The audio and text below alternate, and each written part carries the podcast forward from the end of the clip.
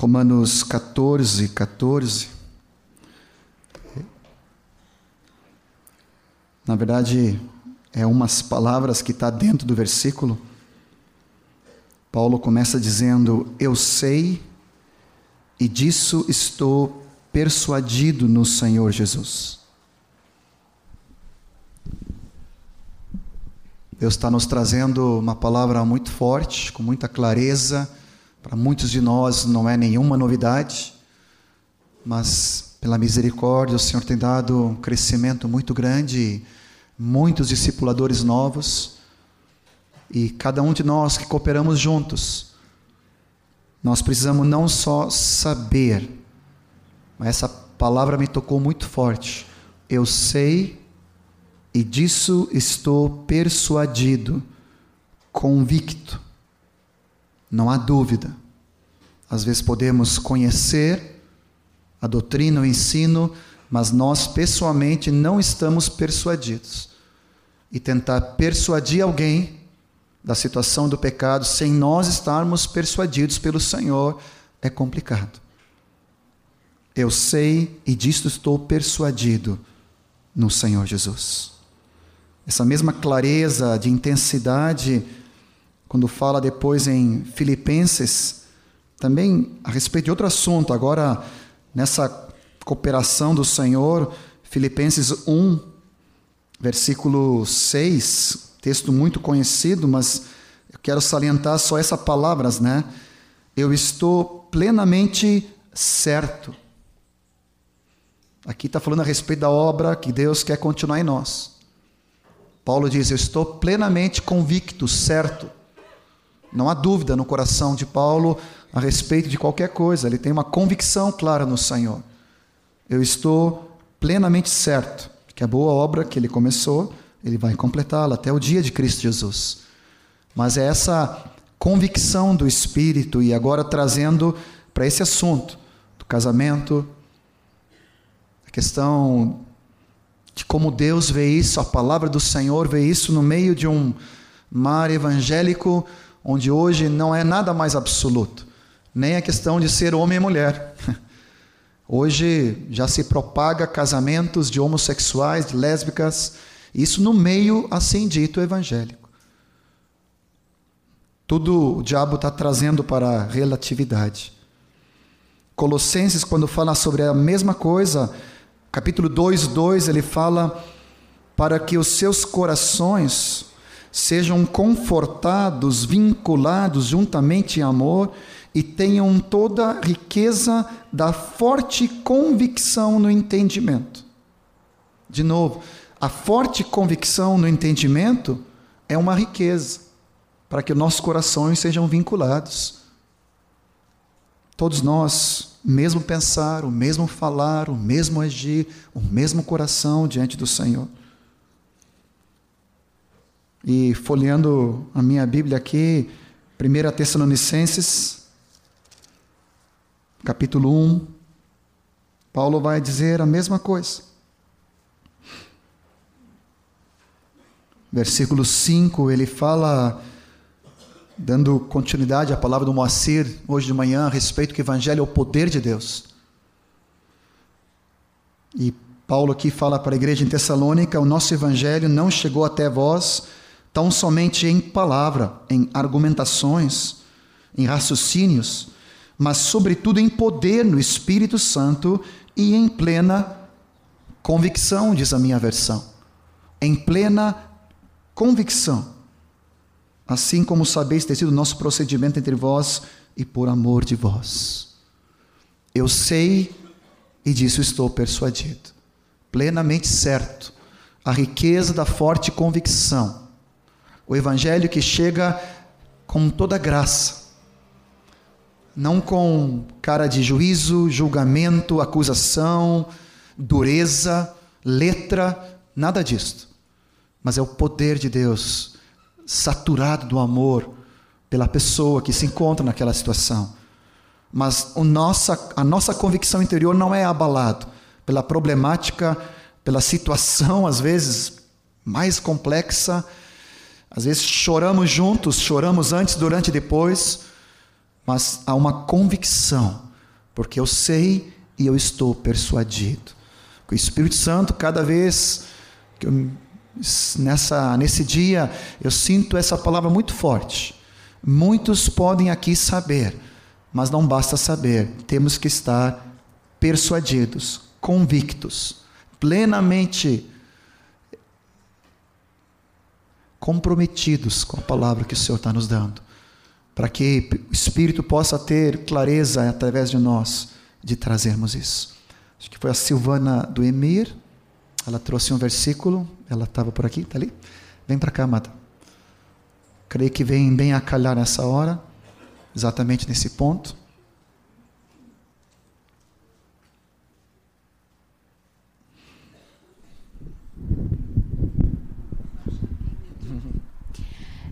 Nós estávamos cantando Jesus, Jesus, né? E o Senhor me levou a olhar as telhas, né? E eu olhei. E aí o Senhor me mostrou a unidade de cada telha, né? Uma grudadinha na outra, né? E aí ele me lembrou do versículo de João 17:17, que fala: santifica-os na verdade, a tua palavra é a verdade. Assim como tu me enviaste ao mundo, também eu os enviei ao mundo.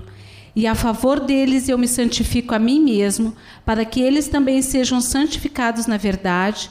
Não rogo somente por estes, mas também por aqueles que vierem a crer em mim, por intermédio da sua palavra, a fim de que todos sejam um, e como és tu, ó Pai, em mim e eu em ti, também sejam eles em nós, para que o mundo creia que tu me enviaste.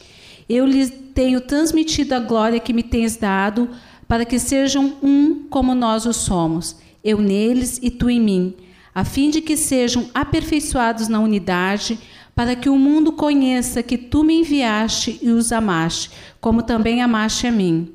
Pai, a minha vontade é que onde eu estou, estejam também comigo os que me deste, para que venha a minha glória que me conferiste, porque me amaste antes da fundação do mundo. Pai justo, o mundo não te conheceu, eu, porém, te conheci, e também estes compreenderam que tu me enviaste. Eu lhe fiz conhecer o teu nome e ainda o farei conhecer, a fim de que o amor com que me amaste esteja neles e eu neles esteja. Então, o Senhor me colocou no coração de que Ele está trazendo essa correção de foco, essa correção de casamento, divórcio, para que a gente ande unidos como igreja, num só caminho. Amém? Aleluia. Ismael.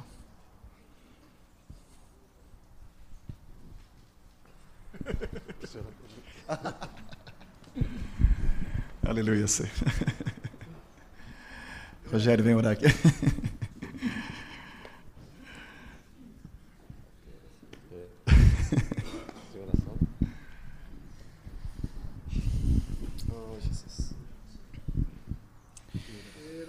Na Tua presença, plenitude de alegria, Senhor. Estamos cheios da alegria do Teu Espírito, Senhor.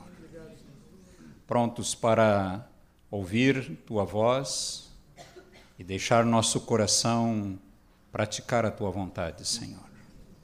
Obrigado porque chamasse o Ismael para esse momento e nós queremos abençoá-lo em nome de Jesus, para que tenha a Tua palavra nos seus lábios e o nosso coração pronto, Senhor, para Ti.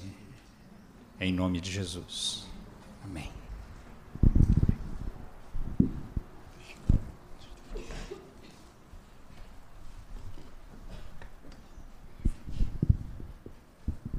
Agora à tarde seria para responder algumas perguntas, mas o nosso palestrante da manhã explicou tudo tão clarito que não tem perguntas. Pode me dar aqui?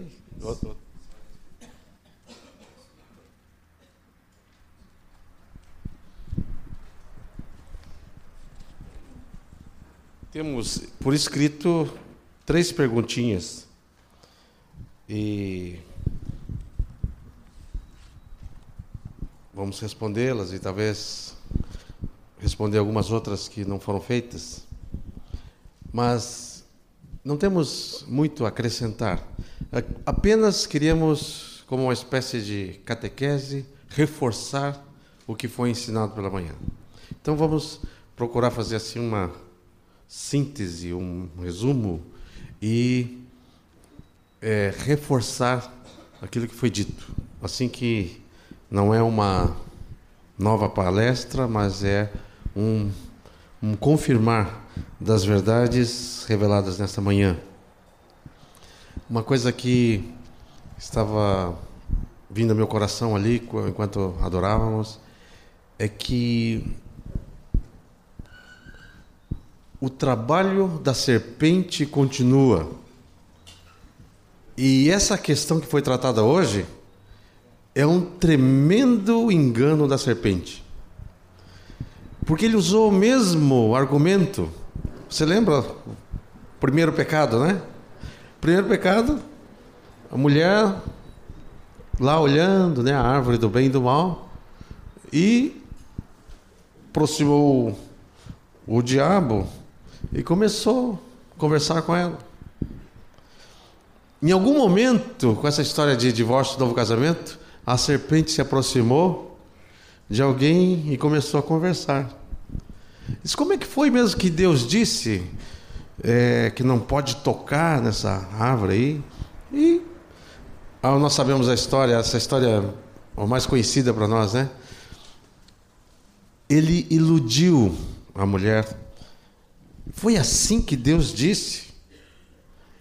Mas eu tenho uma outra coisa a dizer, não é bem assim. A serpente usou a mesma conversa. Chegou para a mulher casada, ou para o homem casado, e disse... Como foi mesmo que Deus disse? Ah, Deus disse que o casamento é indissolúvel. Tinha uns lá no Rio que dizia assim, casou, fritou. Não tem volta. Tem um tiro só, tem que dar um tiro certeiro. Mas aí aquela serpente, né, veio com a mesma conversa. Olha, não é bem assim. Jesus lembrou, né? Como foi desde o princípio? Deixa o homem, pai e mãe, se une a sua mulher, e os dois se tornarão uma só carne, e portanto que Deus juntou, não separe o homem. E veio a serpente e disse, não é bem assim, não seja tão rígido, está muito estrito esse negócio aí, essa palavra.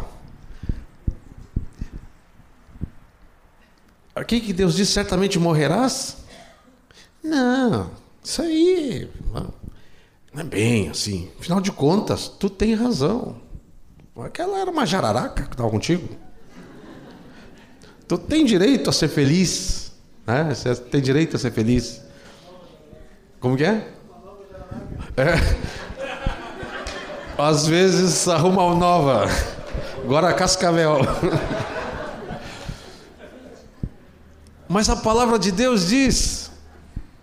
Não vos enganeis, nós lemos, né, hoje, né?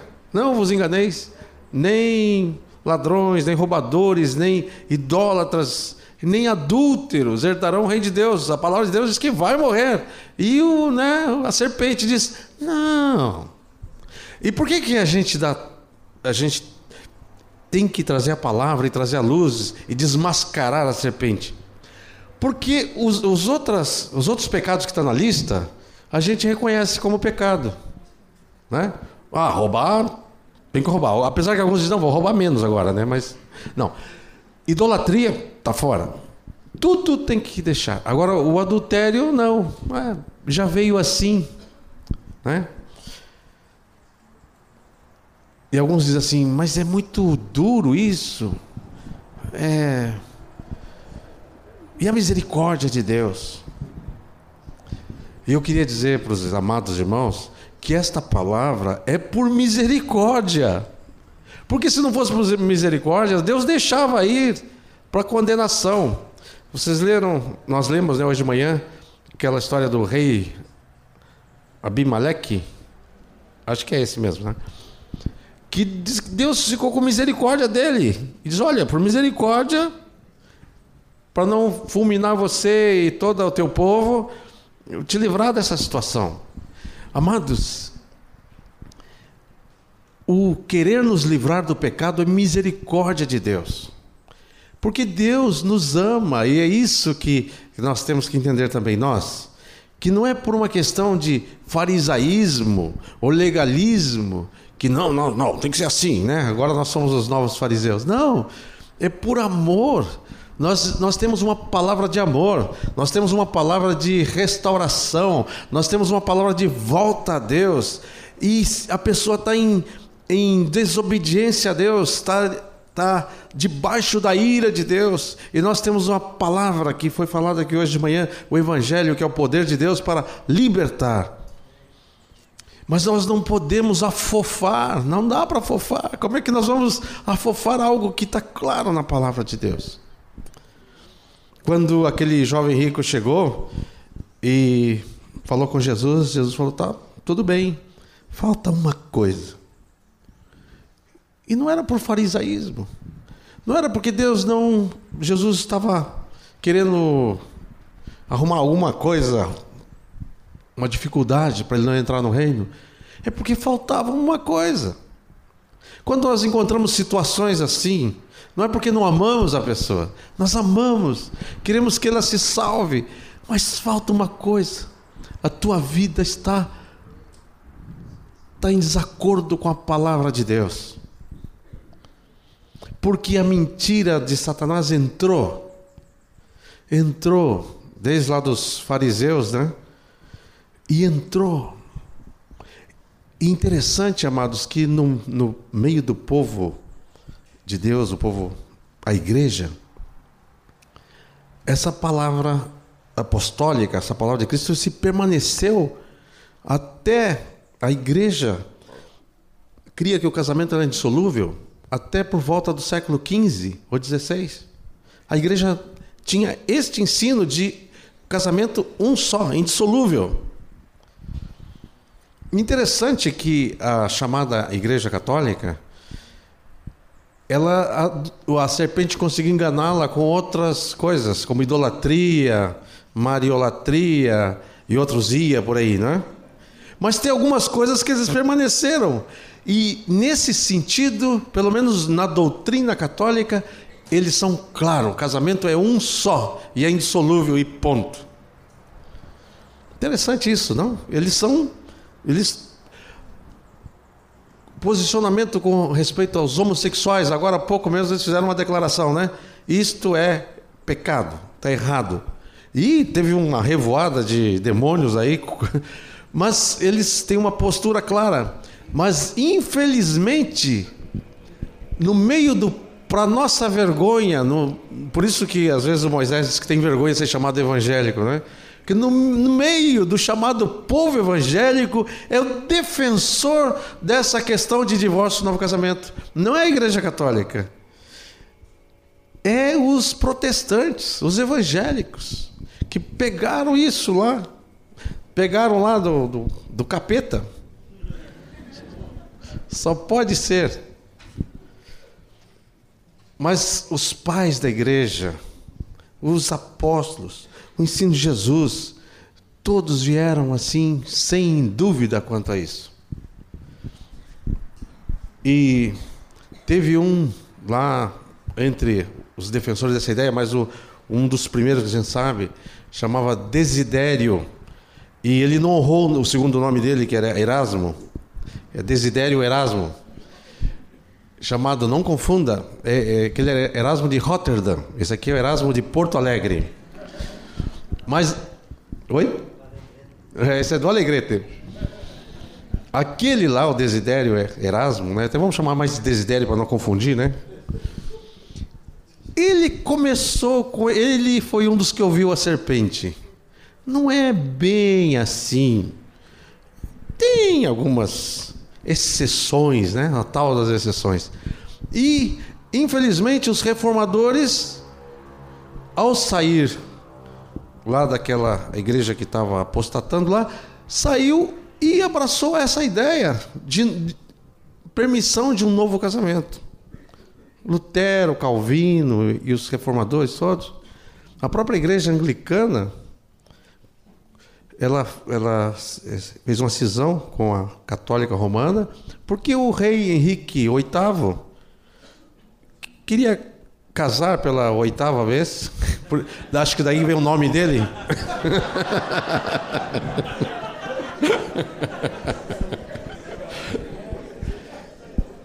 Quando ele se cansava da esposa, ele mandava matar. Ou às vezes arrumava um divórcio lá. E a igreja anglicana foi fundada nessa base, porque o rei queria o segundo, terceiro, quarto casamento, e rompeu com a igreja católica por causa disso. Essa foi a origem da igreja anglicana. Mas nossa herança evangélica não é muito boa nesse sentido. Mas nós não temos compromisso com esses desvios da igreja, não é mesmo? Nós temos compromisso com a palavra de Deus.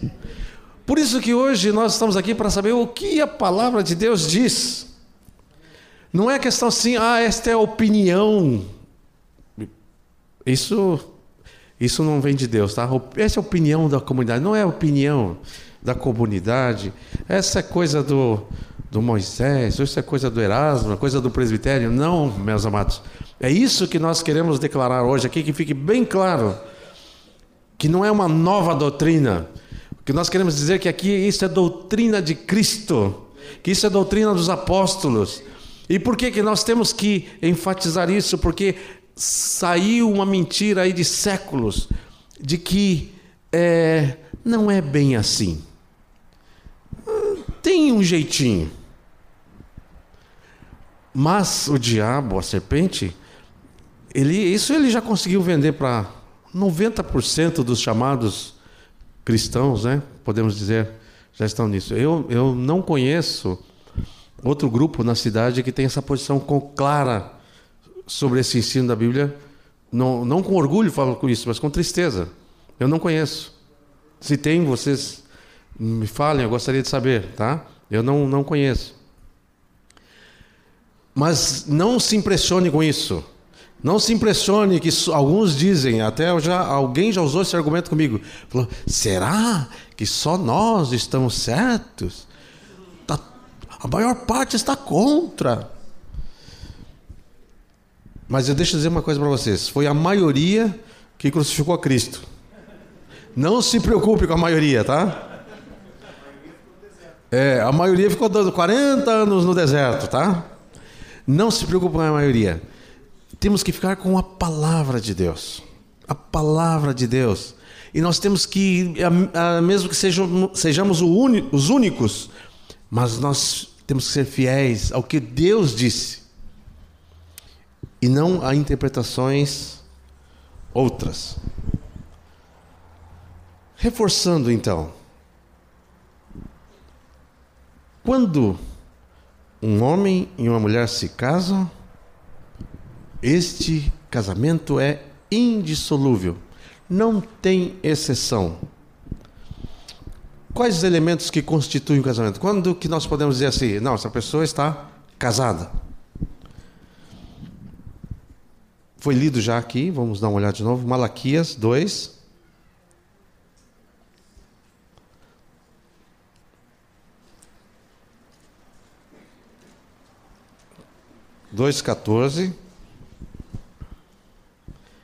Que diz: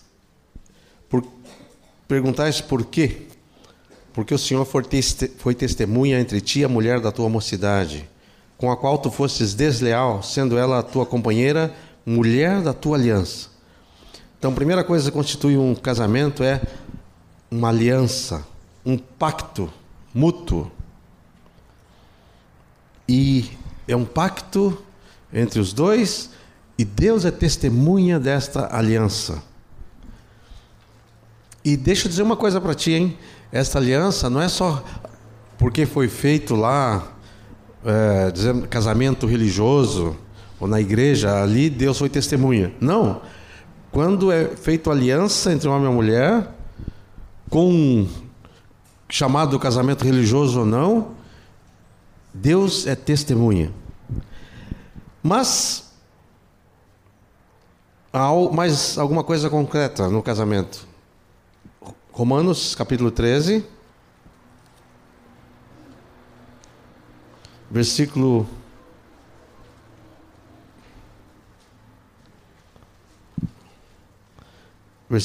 1. Toda pessoa esteja sujeita às autoridades superiores, pois não há autoridade que não venha de Deus. As autoridades há que foram ordenadas por Deus. As autoridades civis são autoridades delegadas de Deus. Aqui diz que são ministros de Deus. Versículo 4 diz, eles são ministros de Deus para o teu bem. E diz que todo homem esteja sujeito às autoridades. As autoridades reconhecem um casamento de um homem e uma mulher, tem um cartório, tem um reconhecimento das autoridades de que ali está havendo um casamento. Isto faz parte dos três elementos que constituem o casamento. E união física. Nós já lemos esse versículo hoje. Deixará o homem, pai e mãe, se unirá à sua mulher, se tornarão os dois uma só carne. Essa união física fala do relacionamento sexual, mas se tornam os dois uma só carne também no sentido de espírito, alma, corpo. Então, existe uma aliança.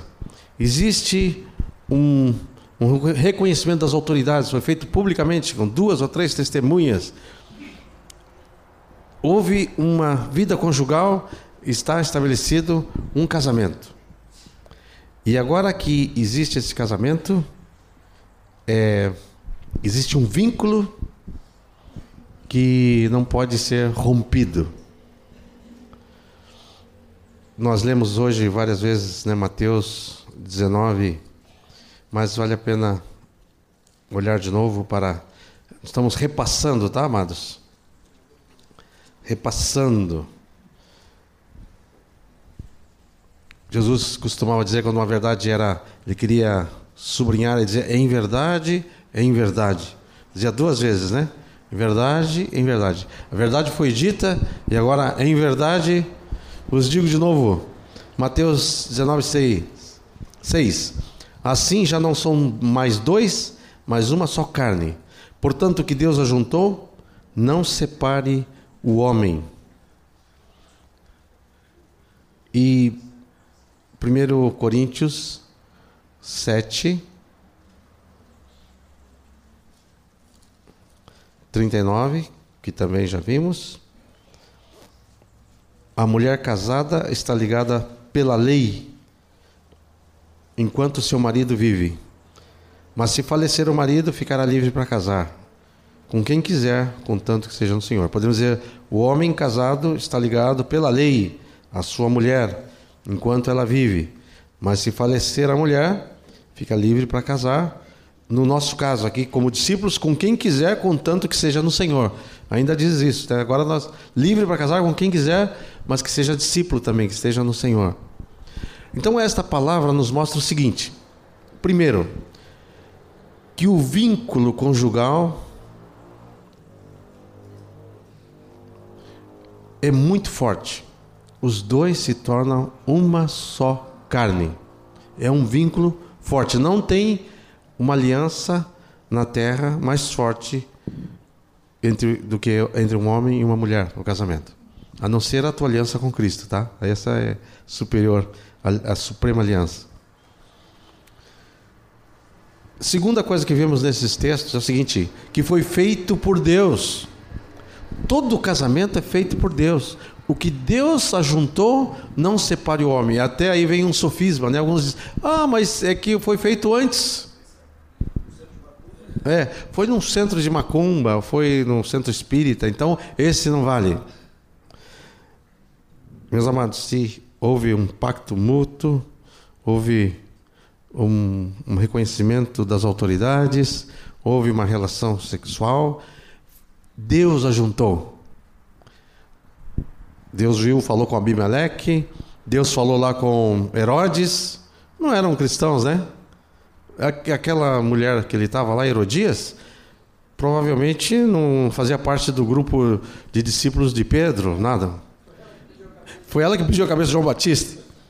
Mas é desse que Deus está falando, não é lícito, ela é casada. O que Deus ajuntou, não separe o homem.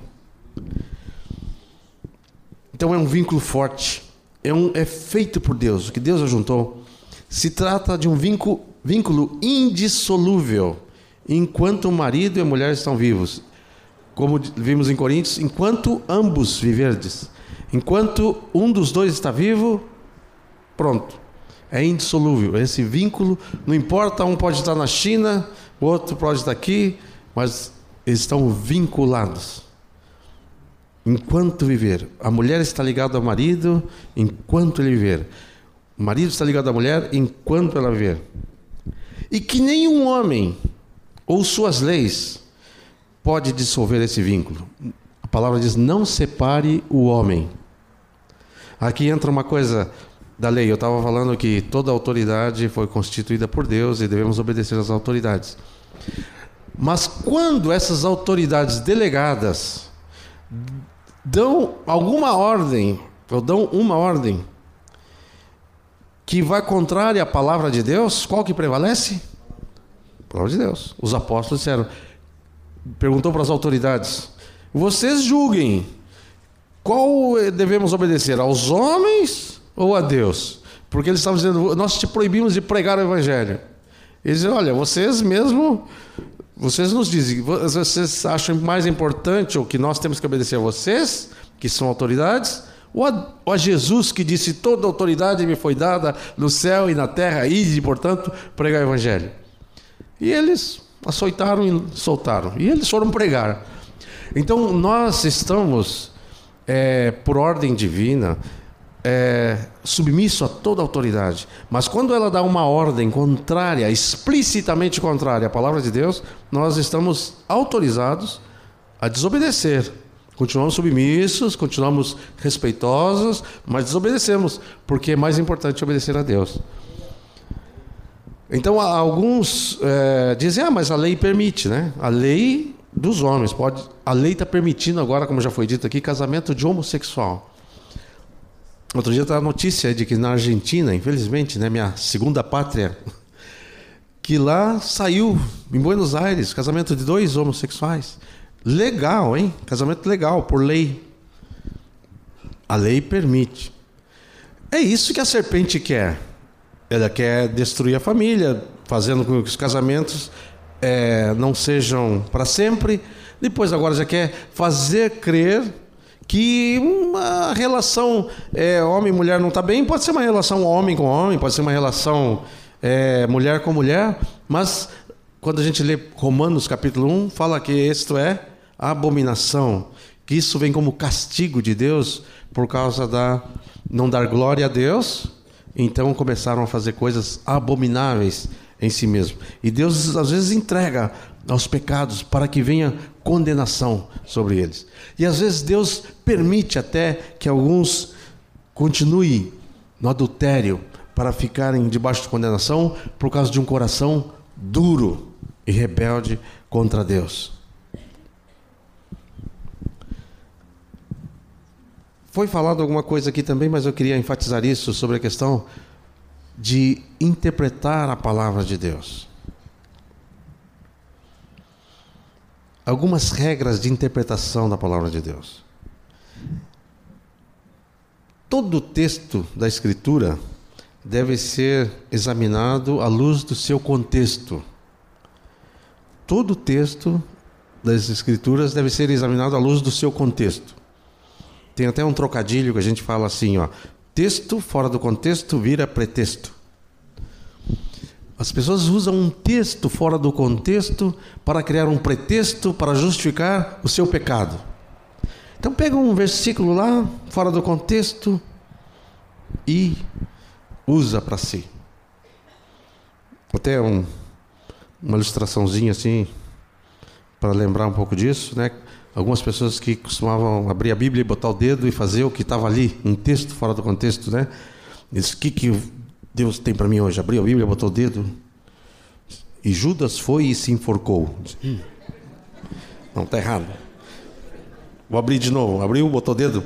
Vai tu e faz o mesmo. texto fora do contexto.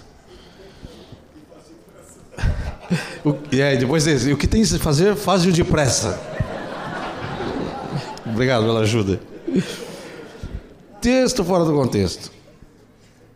Tem que ser dentro do contexto do próprio texto. Não pode ser um versículo isolado. O texto ali, né? O texto próximo, em cima, embaixo. O texto do livro. E o texto das Escrituras. Quando o nosso irmão Baxter esteve ministrando entre nós aqui uns 20 anos atrás, nos trouxe uma boa palavra, guardamos muito bem, com carinho, o ministério daquele amado irmão entre nós. Ele disse que cada assunto da Bíblia tem que ser entendido à luz do que toda a Bíblia fala sobre aquilo. O que que a Bíblia fala sobre o amor? O que que a Bíblia fala sobre o caráter? O que que a Bíblia fala sobre o casamento? Todo. O que que a Bíblia, quando você consegue reunir que toda a Bíblia, toda a palavra de Deus fala, esse é o ensino. Você não pode pegar uma coisa isolada. E aí é que o problema começa, porque alguns pegam esse texto do... está escrito aqui, ó. A não ser em caso de adultério. A não ser, ó, viu? Tem aqui. E em cima disso, constrói toda uma prática errada. Outra regra.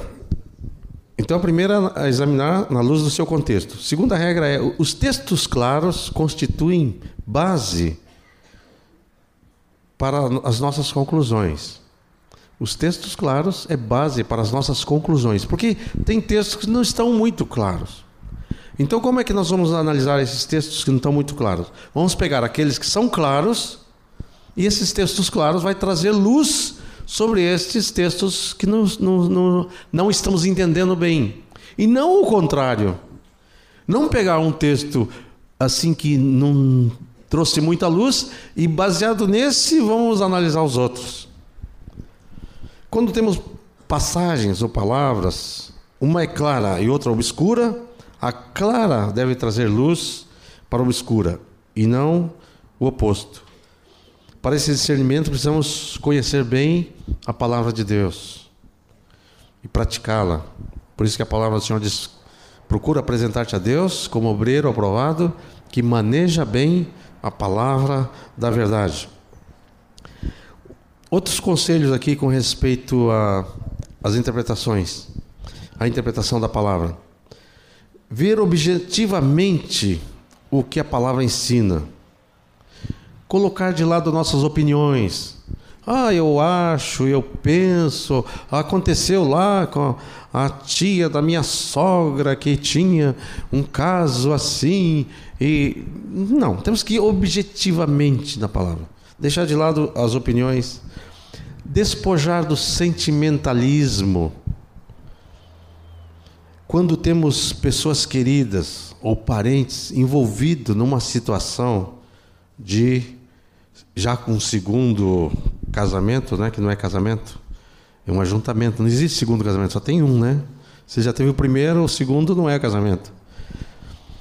Mas quando temos alguém da família envolvido, então nosso coração começa a balançar. Será que é mesmo assim?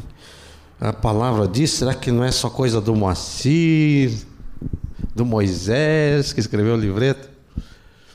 Começamos a vacilar. E aí a serpente já botou o pezinho no estribo, já está bem encaminhado para tomar do fruto da árvore.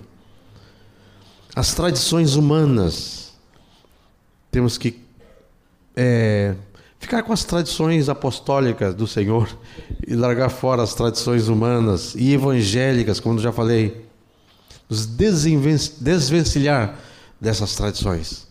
Amados, essa questão é uma praga. O diabo conseguiu introduzir isso no meio do povo que prega o evangelho, mas não o evangelho do reino, mas prega o evangelho e entrou com isso.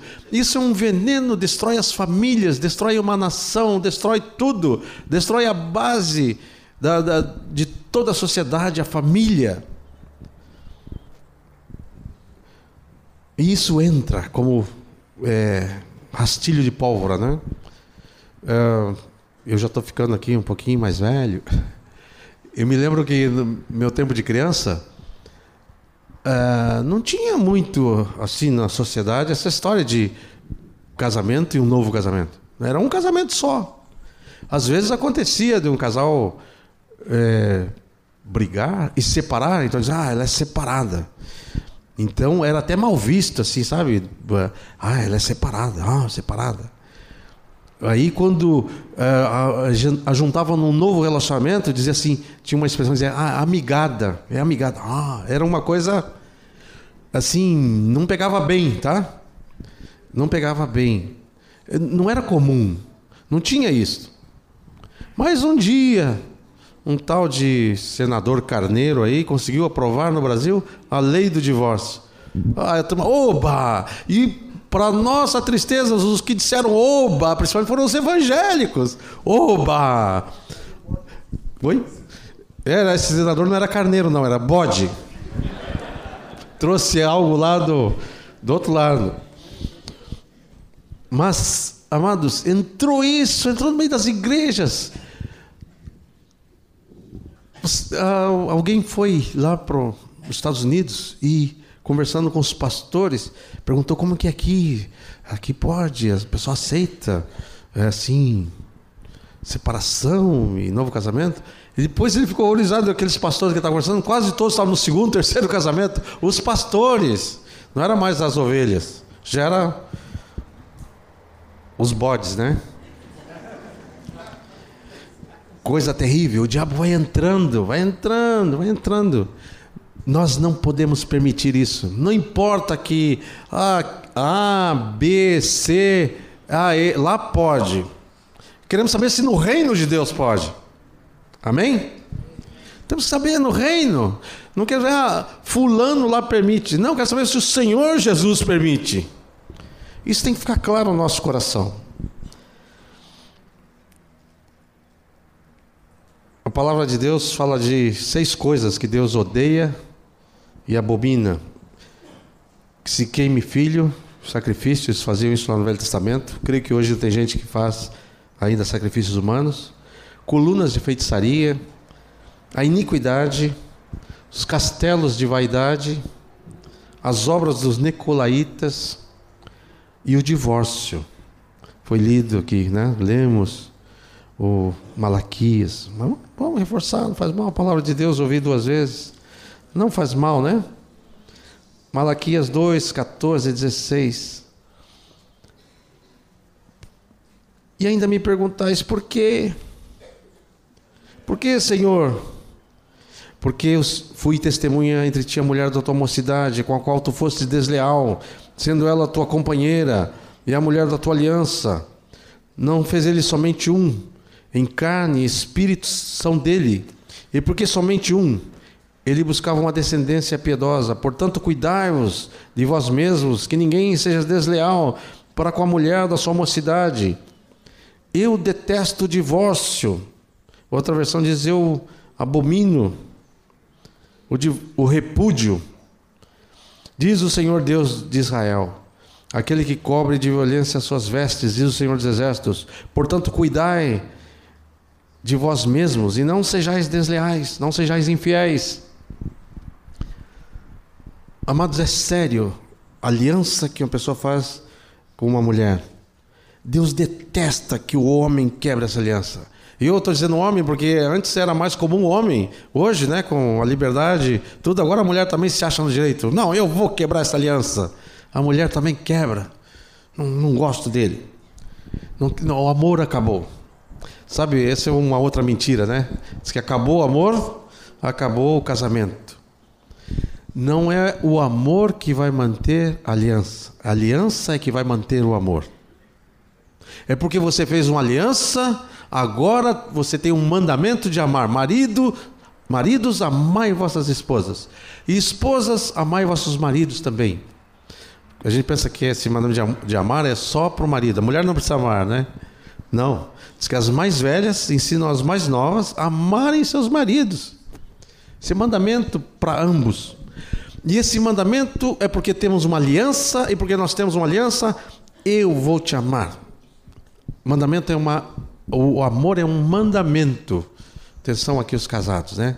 Se o diabo está te enganando, dizendo assim, olha, o amor já era, esfriou, não tem mais. Deixa eu dizer uma coisa para você, é mandamento. Jesus diz, novo mandamento vos dou, que vos ameis uns aos outros. Você obedece, e quando você obedece, o Espírito Santo derrama o amor no seu coração. Aquela ilustraçãozinha daquele calefão, o aquecedor de gás. Tem uma chaminha pequenininha, piloto, né? Aí alguém diz, olha, aí faz água quente no inverno, tu abre. Ah, mas só essa chaminha é tão pequenininha. Não, mas se tu abrir a torneira, a água, não vai esquentar. Abre a torneira, abre. Quando ele abre a torneira, né? Aquela chama vem e esquenta. Quando você diz, não, mas não tenho amor, não tenho. Obedece. Quando você obedece, o sopro do Espírito enche o teu coração de amor. Deus quer renovar o amor aqui entre os irmãos. Eu sei que não tinha ninguém pensando aqui em divórcio. Mas Deus quer renovar o amor entre nós também. Deus quer nos encher de amor. Porque nós vamos ser não só aqueles que têm um casamento indissolúvel. Nós vamos ser aqueles que têm um casamento indissolúvel e que se amam. Que esta é a bandeira. Nisto conhecereis todos que sois meus discípulos.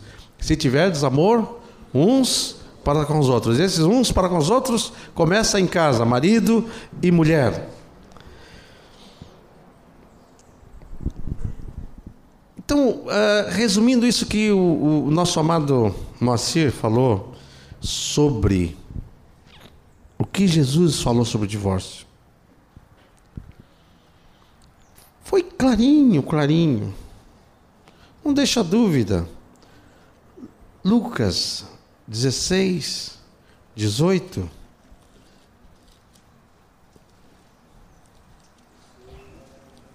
Tão clarinho. 16, 18, que diz de Lucas, qualquer que repudia sua mulher e casa com outro, comete adultério. Então vamos, pensa assim, olha.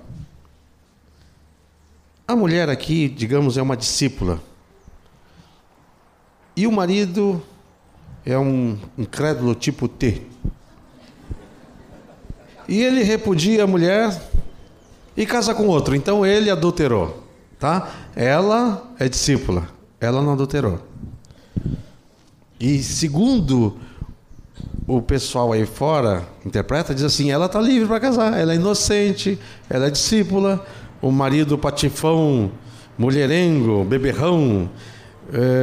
patifão foi embora e ela é uma santa, está livre para casar. Mas o que diz a palavra aqui? Diz aquele que casa com a repudiada, a discípula que foi repudiada, comete adultério.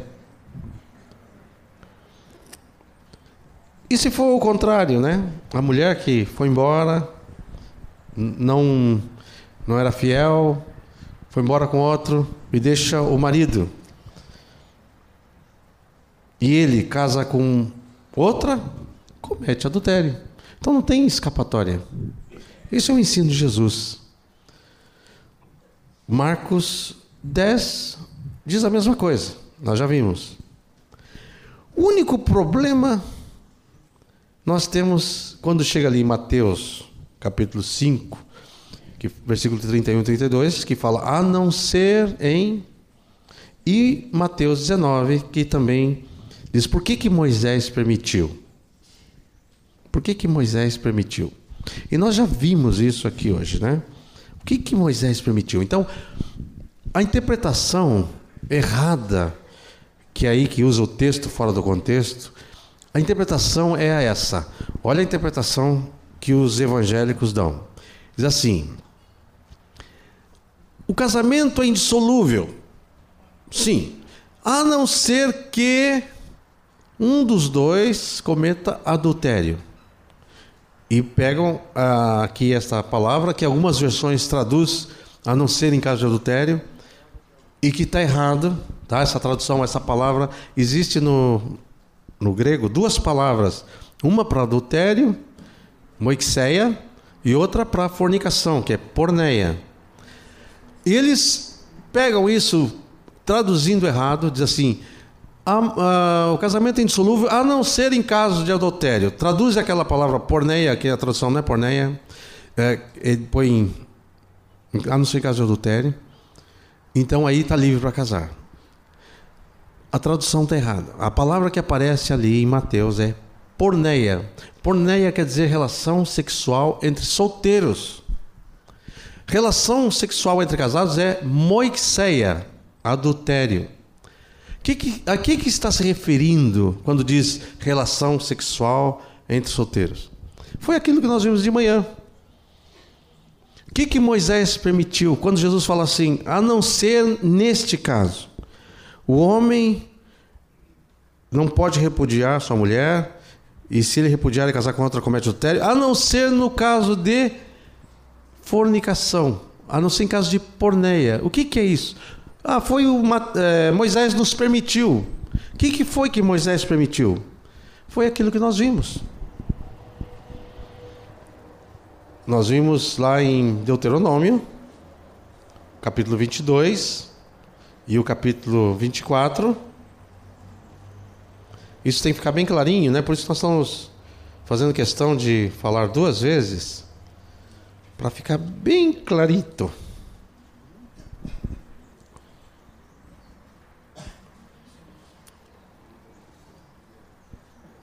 Segundo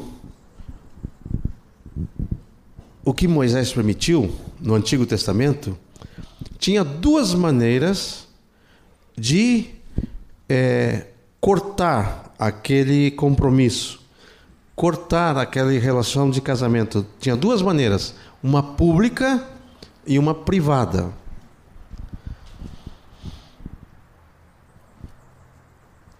Nós lemos aqui, e eu só quero relembrar para vocês.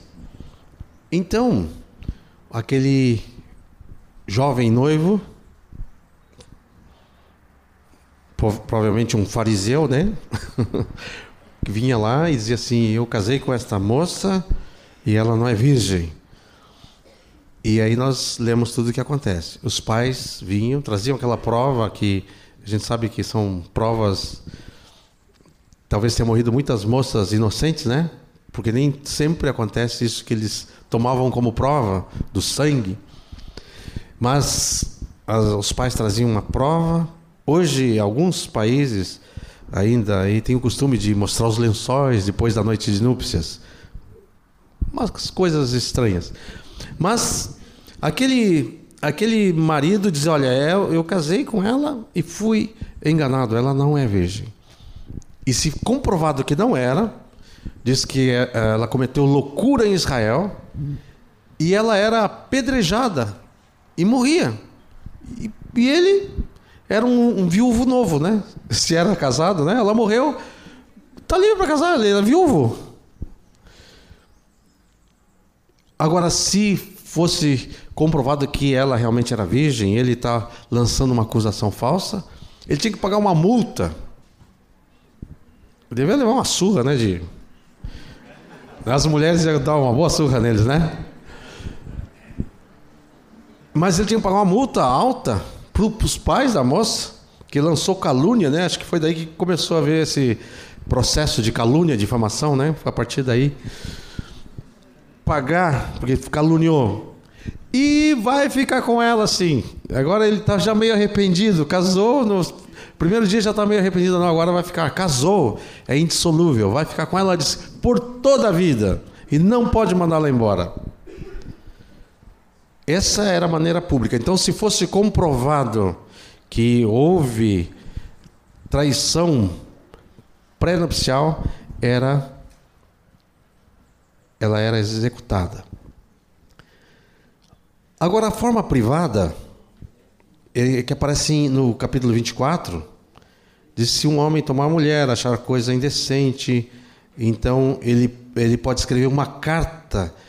Essa palavra divórcio, ela nem aparecia aqui. Na verdade, a palavra é de corte, palavra de rompimento de um contrato, de um pacto. Mas a palavra divórcio para nós sempre dá a conotação de que divorciou, cortou o vínculo matrimonial e está livre para casar. Na Bíblia não tem essa palavra de divórcio. Na verdade, quando fala repúdio, é mais preciso com a tradução da Bíblia.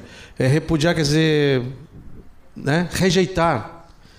Mas a palavra, assim como nós entendemos divórcio com direito ao novo casamento, não tem esse sentido na Bíblia, nem no Velho e nem no Novo. Aqui o sentido é de corte, cortar algo que estava caminhando para lá é cortado. Havia o costume em Israel de que antes do casamento fazia-se como um noivado, mas o noivado para os israelitas era mais do que o nosso noivado. Era um compromisso de casamento, era quase como já dizia até está desposada.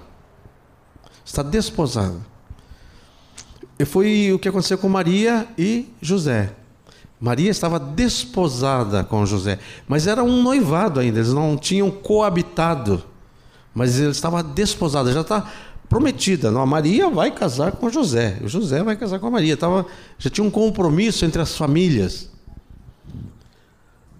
Então, se nesse período desse desposamento ela traísse ali aquele compromisso, então ela era apedrejada. Mas caso quando ele casasse e descobrisse ou ela contasse que tinha havido alguma coisa com ela antes desse compromisso, então não era levado a um fórum público, mas ali mesmo ele podia lavrar uma carta de corte e dizer: olha, você está livre, eu não quero compromisso com você e tudo isso que foi feito antes está desfeito, está cortado. Ela tinha direito de casar com alguém que aceitasse ela nas condições que ela estava, e ele também estava livre para casar. Então aquele casamento foi anulado. Então é isso que tem que ficar bem claro para nós. O que Moisés permitiu não foi divórcio e novo casamento, porque essa é a interpretação que os evangélicos dão. Ah, houve adultério, e esse adultério dá liberdade para lavrar uma carta de divórcio e casar de novo. Mas não foi isso que Moisés fez. Moisés fez essa anulação de casamento. E o que acontecia quando havia adultério mesmo? Agora vamos falar de pessoas casadas. Havia adultério. O que Moisés ensinou quando havia adultério? Então Moisés ensinou a lavrar uma carta de divórcio, né? Dar para ela, né? E ela casar de novo? Não. E é isto que os fariseus lá já estavam dizendo. Ah, Moisés permitiu. Não permitiu, não. Olha o que diz lá em capítulo 22 de Deuteronômio, versículo 23. Não, 22. Deuteronômio 22, 22. Se um homem for achado deitado com uma mulher casada, agora aqui já são casados, né? Aqui é adultério. Ambos serão mortos. O homem que se deitou com a mulher e a mulher serão extirpados do meio de Israel. O homem e a mulher serão mortos. Ah, mas não é carta de divórcio? Não, agora já não é só a mulher. O homem também foi pego junto. Aqui vamos dizer que diz mulher casada. Vamos supor que ele é solteiro. Morria também. Eu sou solteiro. Morre.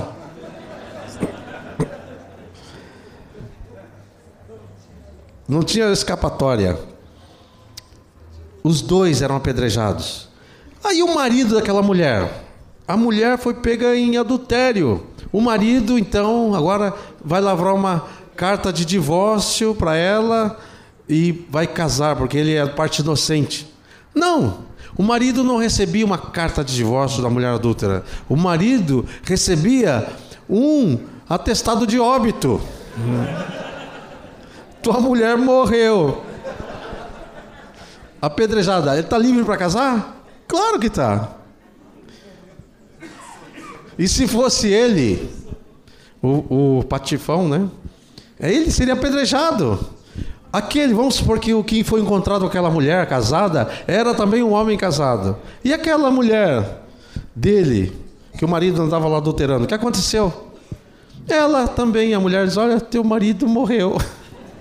Está aqui o atestado de óbito dele. Ela está livre para casar? Está livre. Então Moisés não permitiu, em caso de adultério, dar carta de divórcio, para que possa contrair novas núpcias. Não existe. Não existe. Se o rapaz solteiro deitasse como uma virgem, ele tinha que casar com ela.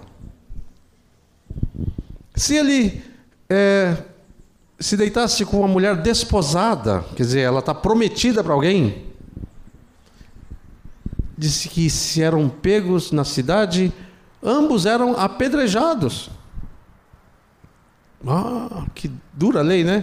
Eu acho que eles estavam querendo viver sobre o que Moisés ensinou. Eu acho que era ruinzinho para eles, né? Eram apedrejados. Diz que se fosse na cidade, porque ela não gritou. Coitada da mulher, né? Ela, se fosse na cidade, tinha que gritar. Se não gritasse, se ela gritava, ela não era apedrejada. Mas na cidade. Agora no campo, não. No campo, e ela gritou, mas ninguém ouviu, então ela era livre. Agora o homem era apedrejado. Então a lei de Moisés não tem brecha. Então isso que os santos evangélicos usam como argumento de que a Bíblia permite o novo casamento, não existe base bíblica, não existe essa tal da cláusula de exceção, não existe, a não ser em caso de porneia, a não ser em caso de relações sexuais pré-matrimoniais. Então é cortado, é anulado o casamento ali, e aqui diz quando o homem desposar com a mulher. Quando? Quando o homem desposar com a mulher. Se um homem tomar, quer dizer, quando? Na hora ali, né? Não pode, como já falamos aqui hoje de manhã, não adianta daqui 10 anos dizer, olha, mas quando eu casei, eu estou querendo anular agora. 10 anos depois. Igual alguém me falou aí no intervalo, que tem um que está vivendo maritalmente com uma mulher já há 6 anos. E os dois são solteiros, estão se aproximando do Evangelho. Podem casar, mas ele está em dúvida ainda. 6 anos! E ainda está em dúvida. Quanto tempo mais ele vai precisar para saber se serve ou não serve?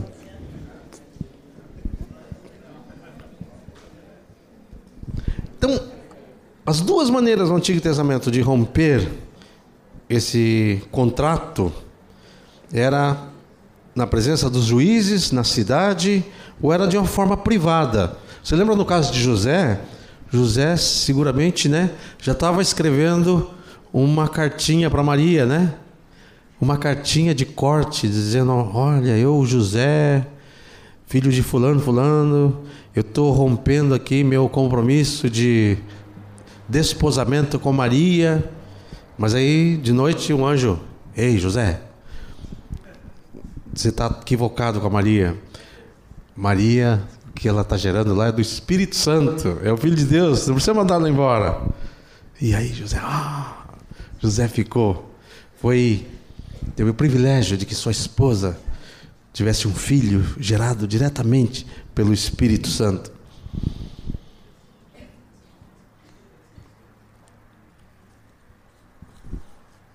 Oi. Sim.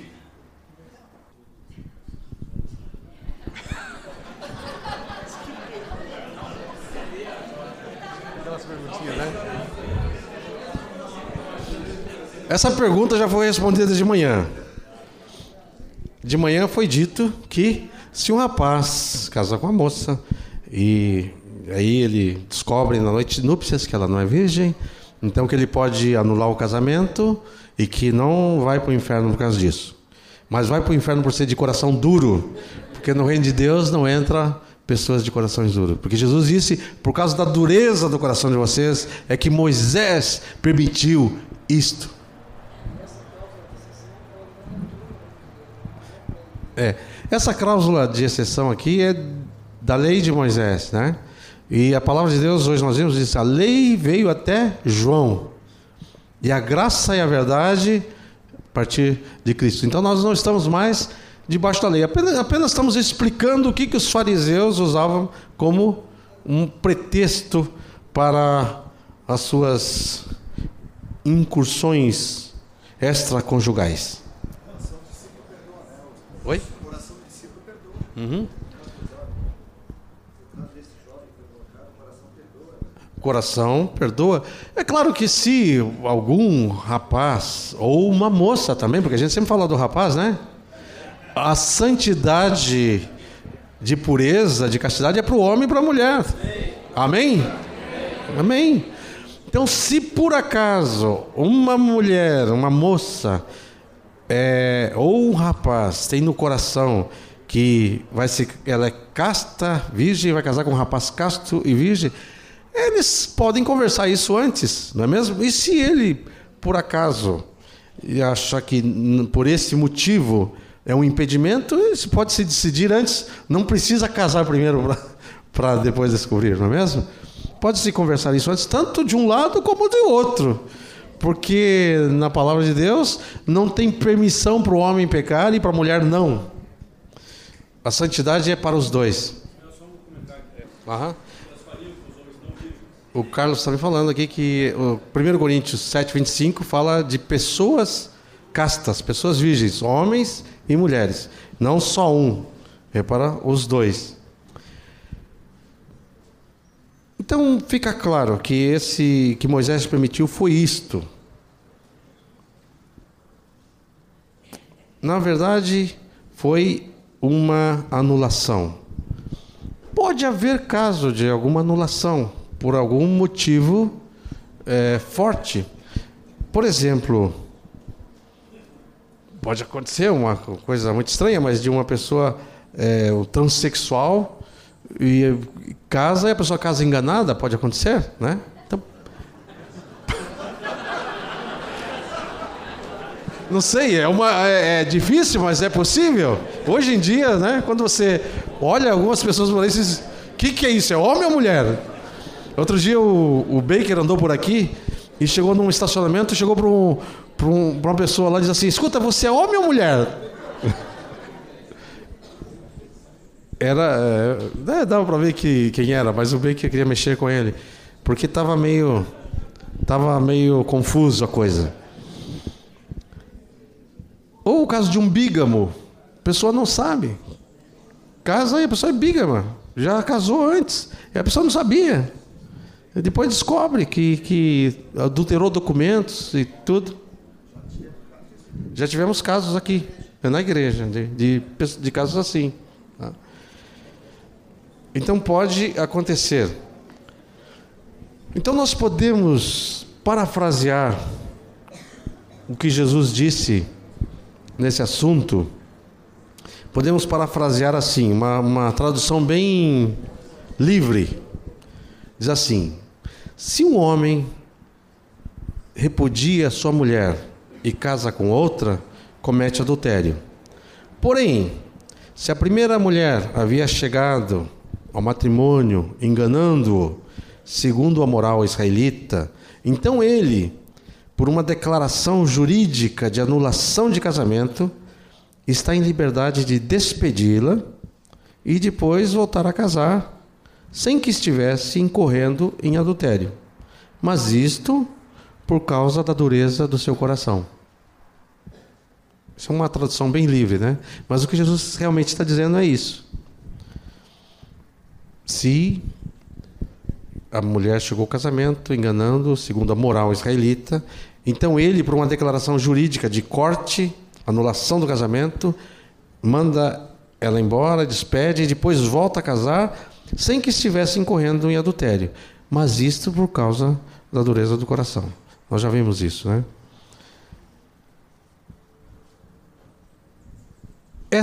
Essa interpretação, irmãos, eu repito isso, a não ser por causa de adultério.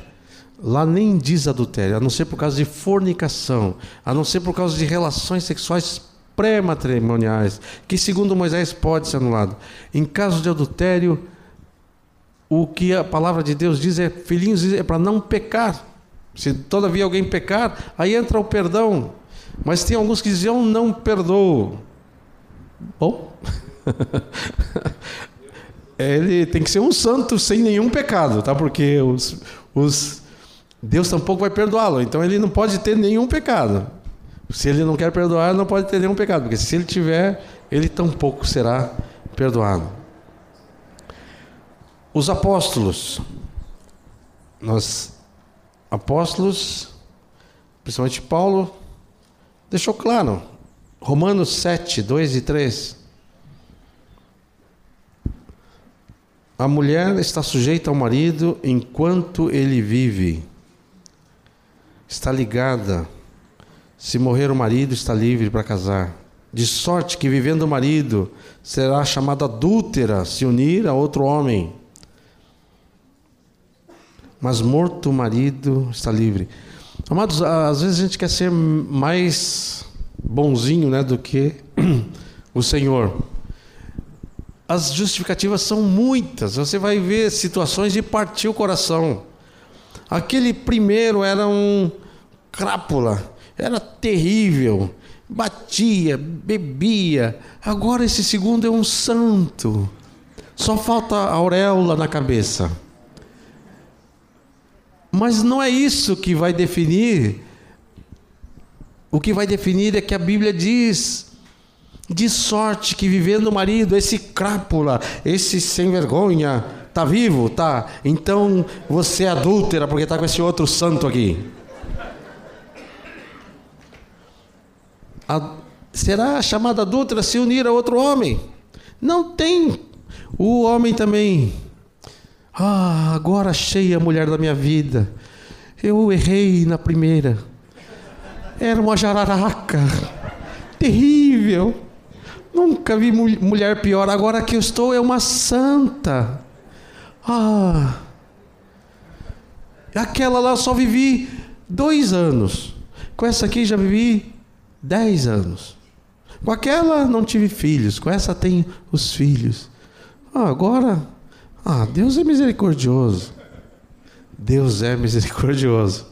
Mas está em adultério. Aquela jararaca lá é tua mulher. E você vai voltar para ela e vai dar testemunho e ela vai se converter. E se ela não se converter e você tiver que ficar eunuco, não é? Às vezes não dá para reconciliar. Diz, olha, eu queria reconciliar, mas não dá. Ela está lá casada, está lá juntada, tem 5 filhos, está bem, não quer voltar para mim. Então, quem tem ouvidos para ouvir, ouça, né? Alguns que nascem eunucos, alguns que os homens o fazem eunucos, e há outros que se fazem eunucos por causa do Reino de Deus. Olha, eu sei que aqui no meio da turma aqui, ó, tem muitos solteiros que tem que se manter castos por causa do Reino de Deus. Tem viúvas aqui, tem mulheres que os maridos abandonaram, tem até marido que a mulher abandonou e tem que se manter eunucos por causa do Reino de Deus. Ah, que dureza! O reino de Deus é tomado por esforço e só os valentes arrebatam. Amém? Amém. Ismael está falando aqui, né? E temos várias situações entre nós e aqui hoje mesmo aqui há irmãs, há irmãos em situação desse tipo e há um testemunho e nós falamos isso com muita seriedade, com muita honra diante do Senhor. A graça que Deus concede a cada um, a cada discípulo, nesse caso, é algo muito especial diante do Senhor. Alguns de nós que estamos casados, ou mesmo solteiros que nunca tiveram experiência do casamento ainda, não conseguem entender, mas quem vive numa situação de abandono pelo marido, de separação, de divórcio ou mesmo viuvez, recebe do Senhor uma graça especial para viver em santidade. E Deus é fiel, Ele é gracioso e misericordioso para sustentar a cada um de nós, para vivermos diante do Senhor.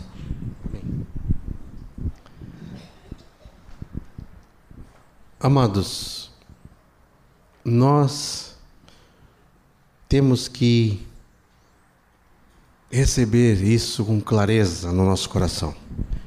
E todos os discípulos não tem que dizer assim, ah, eu aceito assim, porque aqui tem que ser assim, né? Não. Você tem que ter uma convicção que Deus diz que é assim. Você tem que saber que Deus diz que é assim. Porque se você não tiver essa convicção, aí quando você botar o pé para fora da comunidade, já, opa, agora eu tô livre, né?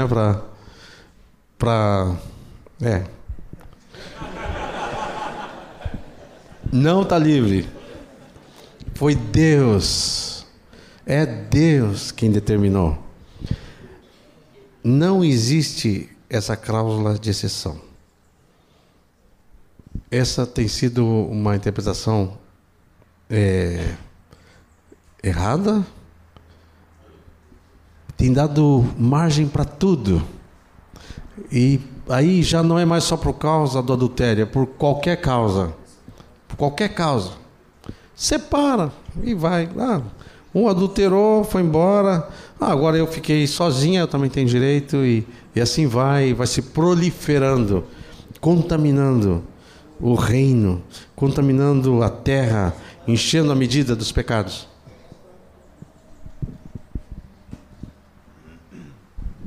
Eu fui procurado há uns anos atrás, num retiro que eu estava, por um pastor que conversou comigo a respeito dessa cláusula e da tal da inocência aquela. E eu disse para ele, olha, não entra por esse caminho de engano, porque essa é a árvore aquela. E ele abriu uma exceção porque havia um caso de inocência. E depois eu fiquei sabendo que a inocência era a exigência para o segundo casamento. Mas depois que furou o bloqueio, ou seja, que o pastor fez um segundo casamento de uma só pessoa da congregação, daí já não precisa mais provar inocência ou qualquer coisa assim. Daí já segue adiante e segue fazendo o casamento de qualquer jeito. Então, o primeiro ponto é fechar a porta para que não haja realmente nenhuma forma de pecado entre nós, entre a igreja, na igreja do Senhor. Porque como está sendo enfatizado aqui, a cláusula de exceção, ela não tem nada a ver com a igreja. E ela também, no que diz respeito aos judeus, ela também foi bem explicada aqui para nós.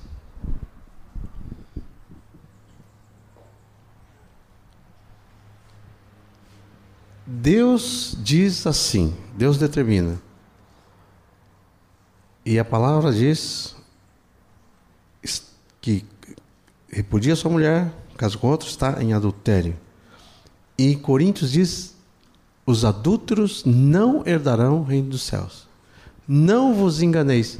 Então, amados, não adianta nós dizer, bom, já está assim mesmo, fica assim. Ele não vai ir para o reino dos céus. O que você quer? Trazê-lo só para uma reunião da igreja, estar junto aí, coitado, e debaixo de condenação? Por isso, nós temos que pregar o evangelho. Agora, aí que entra a questão da compaixão, né? Temos que ter compaixão, ter amor. Que situação difícil. Realmente tem situações que parte o coração, né? Você sabe, é difícil, mas nós temos que ir pelo que Deus diz. Se você ler Esdras 10, você vai ver uma história lá que de partir o coração. Esdras, Neemias, voltando para reconstruir Jerusalém, descobriu que muitos tinham desobedecido a Deus e casado com mulheres pagãs.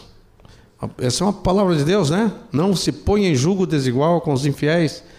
E quando Esdras, lendo a lei, viu isso e confrontou e descobriu que tinha muitos casos, sabe o que foi dito? Diz: despede as mulheres. Diz, e os filhos também. Diz, não, está contra a palavra de Deus. Deus disse para não fazer, agora despede. E diz que chorando, os maridos, chorando aquelas mulheres, chorando aquelas crianças, obedeceram a Deus. É duro, mas pior é ficar debaixo da condenação de Deus. É. E é uma consequência. Quando nós desobedecemos a Deus, trazemos consequências. Ah, eu não sabia. É. O casamento é algo sério. As pessoas fazem inconsequentemente, não se pensa, não se preocupam. E principalmente hoje em dia, não, se não der certo, separa e casa com outra. Tudo inconsequente. E depois vem os resultados. Algumas perguntinhas aqui. Algumas poucas perguntas. Vamos tentar responder. Creio que dentro do que já falamos. O que fazer quando o esposo ou a esposa é incrédulo e continua em casa, mas mantém relações com outras mulheres ou a mulher com outros homens? A esposa deve continuar coabitando com o esposo incrédulo? Bom, nós temos que fazer o que a palavra diz. A palavra diz, se os dois são, quando você é discípulo, você não pode botar em julgo desigual com o que não é discípulo, tá? Então tem que obedecer isso, isso é uma palavra. Quem desobedece vai receber as consequências disso. Eu tenho uma experiência na minha própria casa, minha irmã conheci o Senhor, começou a namorar com um rapaz que não era convertido. Eu falei, fui falar com ela, mostrar a palavra, ela ficou brava comigo. Nós, nessa época, não estávamos na mesma casa. Ficou brava, queria ir embora do local que eu estava. Disse, não, espera, deixa eu falar a palavra, depois você faz o que você quer, mas eu quero que você saiba a palavra de Deus. E ela ouviu a palavra e fez o que ela quis e casou com o rapaz. Depois foi aquela confusão, né? Bom, desobedeceu a palavra. Agora, o que a palavra diz quando uma pessoa se converte? Vamos supor, uma mulher se converte e o marido continua incrédulo. A Bíblia diz que para não se separar. Mas ele é um pecador. É um pecador. E, mas ele comete... A Bíblia não diz assim quantos pecados ele pode cometer, né? Até quantos? Não. Diz, fica com ele, que se o incrédulo quiser ir embora, deixa ele embora. Mas se ele quiser ficar, é um pecador. Mas vamos supor que tem até o risco, né, de doenças sexualmente transmitidas, né? Aí, essa mulher ou esse homem vai ter que ir ao médico, saber todas as maneiras de se proteger de risco, né, de doenças que podem levar até à morte. Mas, quer dizer, essas questões, cada caso, dentro do corpo de Cristo, dentro da igreja, traz, junto no conselho, vem uma orientação, uma conversa, uma explicação. Cada caso. Mas a palavra tem que ser dada a uma pessoa numa situação assim irregular, tem que receber o evangelho do reino. E depois tem que falar sobre este pecado, dizer, olha, essa situação de adultério. E alguém aqui, já vou procurando falar, alguns têm dito assim, o que faz num caso desse? Você prega o contato, os dois estão em situação irregular, prega, eles aceitam, aí batiza eles. Nós temos chegado à conclusão que é melhor, se vai cortar o rabo do cachorro, cortar de uma vez, ao invés de cortar um pouquinho, aos pouquinhos, né? Tem gente que diz, eu tenho que cortar o rabo do cachorro, mas eu tenho dó dele, vamos cortar um pedacinho por dia.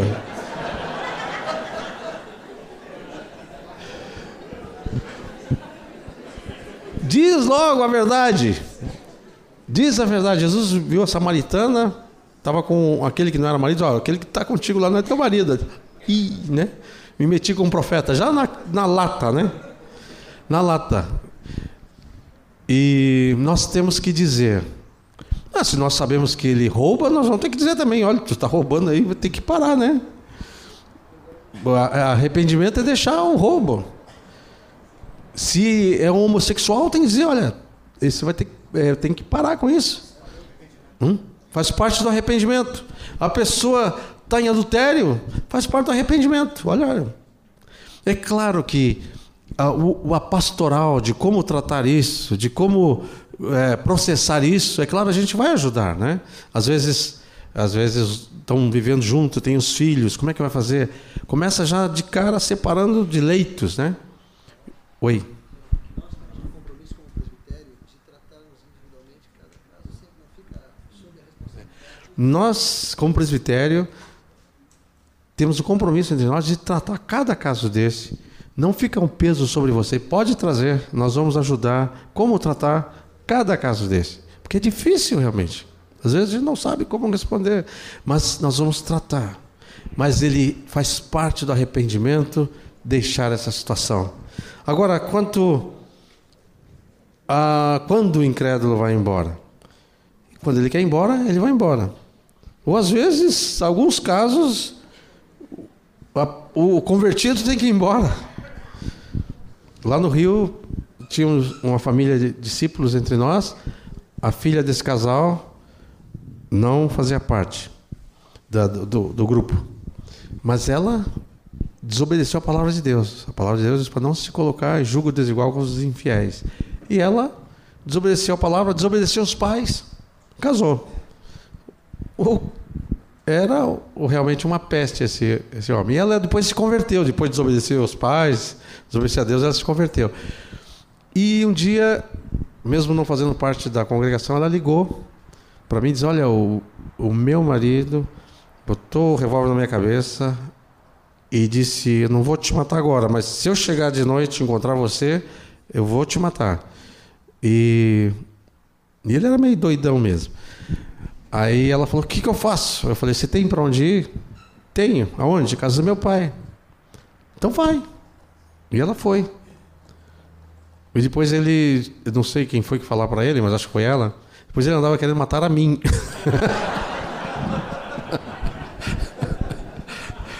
Uma festa lá de fim de ano lá, e ele lá armado, e disse, hoje, depois que terminar a festa, eu vou matar o Ismael. Eu lá todo feliz, lá, eu não sabia de nada. E ele lá, eu inocente, eu era a parte inocente.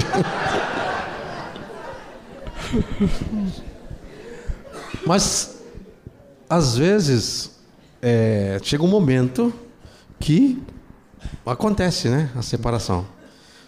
Eu contei do meu pai, né? Meu pai separou também. Foi assim, coagido a separar. Eu lembro, eu tinha 4 anos, eu lembro que o argumento que minha mãe usou. Uma faca desse tamanho correu atrás dele. Eu vi meu pai, era bom de corrida, ó. Correu bem. Meu pai já foi curado, já está com o Senhor, e eu também. Eu também fui curado. Mas tem alguns argumentos fortes, né? Então tem os momentos que que acontece aquilo da separação. Então a Bíblia não aconselha a separação, mas permite, em alguns casos extremos, a separação, mas diz, mas fique sozinha ou reconcilie com o seu marido.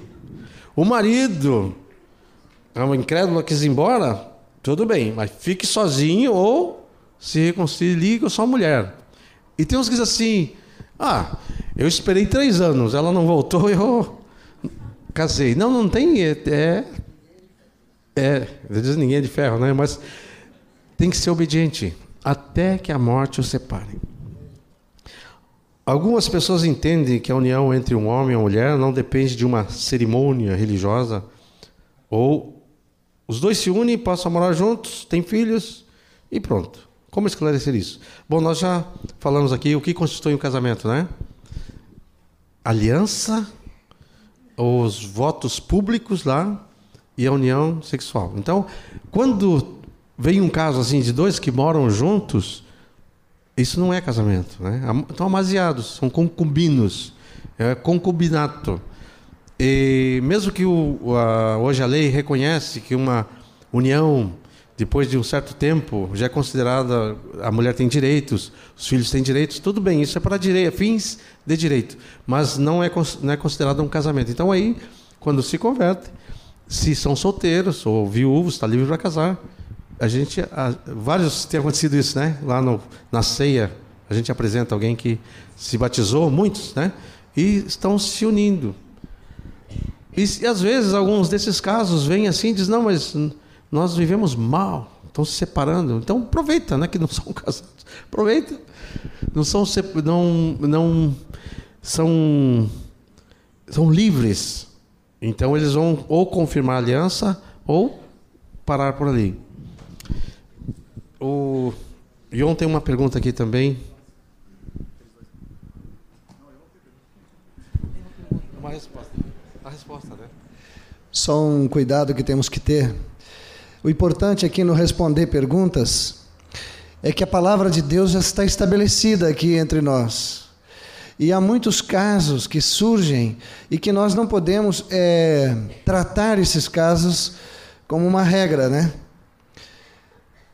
Então, nós já tivemos junto conosco, assim, casos de pessoas que viviam juntos, que moravam juntos. E se converteram os dois. Mas a primeira coisa que fizemos com eles foi tratar da sua vida, do seu pecado, trazê-los para Cristo e afastá-los do relacionamento. Se moram com filhos, se têm filhos, tudo isso, nós trazemos uma palavra muito clara para ele já no dia em que ele entrega a sua vida para Cristo. Olha, agora tu vai te apartar desta mulher e ela vai se apartar de... Ah, mas vocês lá adiante não vão fazer o nosso casamento? Olha, nós até vamos abençoar vocês lá adiante, mas agora, primeiro, interrompe o pecado. Santifica um, santifica o outro, para depois, então, tratarmos do resto. O que nós não podemos é casar pessoas para oficializar o pecado. Ou seja, estão vivendo em pecado, então vamos casar porque aí interrompe o pecado. Não, amados. Nós precisamos trazê-los para Cristo, para serem santificados pela palavra, para se arrependerem da sua vida independente de Deus, da sua rebelião com o Senhor. Há muitas coisas a serem tratadas no coração deles e nós não podemos correr o risco de passar por cima de todas essas coisas e simplesmente, não, vamos casar. Casou. Bom, agora pelo menos não está mais em pecado. O casamento não pode ser um instrumento para por fim numa situação de pecado ou qualquer coisa assim. Precisa primeiro haver uma nova atitude para com Deus, para depois então se acertar o relacionamento matrimonial dos dois. Cadê o Ismael? Amém, queridos? Entenderam? Bem, tem uma pergunta aqui a respeito de um homem divorciado que casa com uma mulher solteira, ou seja, um homem que já estava numa situação de adultério, então, e que casa com uma mulher solteira. Depois de um tempo, os dois se separam ou se divorciam. Como fica a situação da mulher? Para Deus, ela é casada ou ela é solteira? De novo, cada caso é um caso. E por mais que a aparente situação aqui é de que, como essa situação diante do Senhor não tinha respaldo, porque um dos cônjuges já era casado, então, na verdade, esse casamento não é válido, ela permanece solteira e está livre diante do Senhor. Em tese, é isso. Agora, cada caso é um caso que tu não pode ser julgado superficialmente, levianamente. Tem que ser algo acompanhado com muita graça diante do Senhor, com maturidade. Não podemos ser apressados em dar qualquer tipo de juízo. As pessoas tendem a buscar um legalismo, um argumento, uma lei nossa, e às vezes uma palavra nossa é usada depois para fazer o que a pessoa tem no coração. né? Essa questão da dureza do coração, né? Motivação. Então, tem que ter muito cuidado mesmo. Nós temos tido muitos casos entre nós, às vezes temos levado meses diante do Senhor para ter uma pastoral. Então, é um assunto pastoral que você, como discipulador, você está respaldado pelo presbitério, pelos pais. Muitas vezes nós, o presbitério, chamamos Moisés, Erasmo, para apresentar o caso, para juntos avaliarmos e buscarmos o Senhor em oração. Então, você está respaldado com o cuidado da supervisão, todo o presbitério, para te acompanhar. Então, não mata no peito e tenta resolver. Não, isso aí eu tiro de letra, já peguei o livreto aqui, sei tudo. Então, já escutei a palestra do Moacir, do Ismael, agora estou tranquilo. Não, cada caso é um caso. Algumas recomendações aqui também.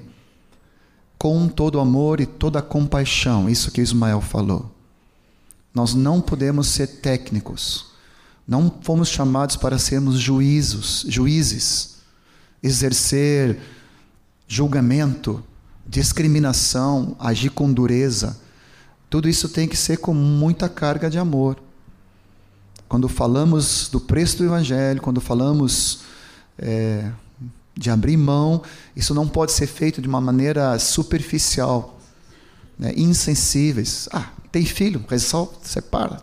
Não, amados, com muita graça diante do Senhor. Nós amamos a pessoa, abominamos o pecado, mas amamos as pessoas. Outra coisa também que já vimos entre nós, às vezes, discípulos muito zelosos, e cai direto no didaquê, no mandamento.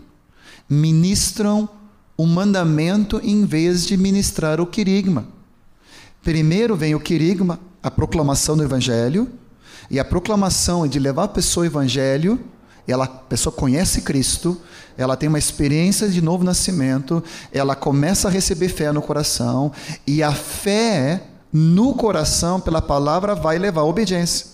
Agora, se você proclama o Evangelho da separação, do divórcio, ou do acerto apenas, do mandamento, você está em adultério, você traz o Evangelho, vamos dizer assim, entre aspas, direto para esse ponto, sem a pessoa ter Cristo.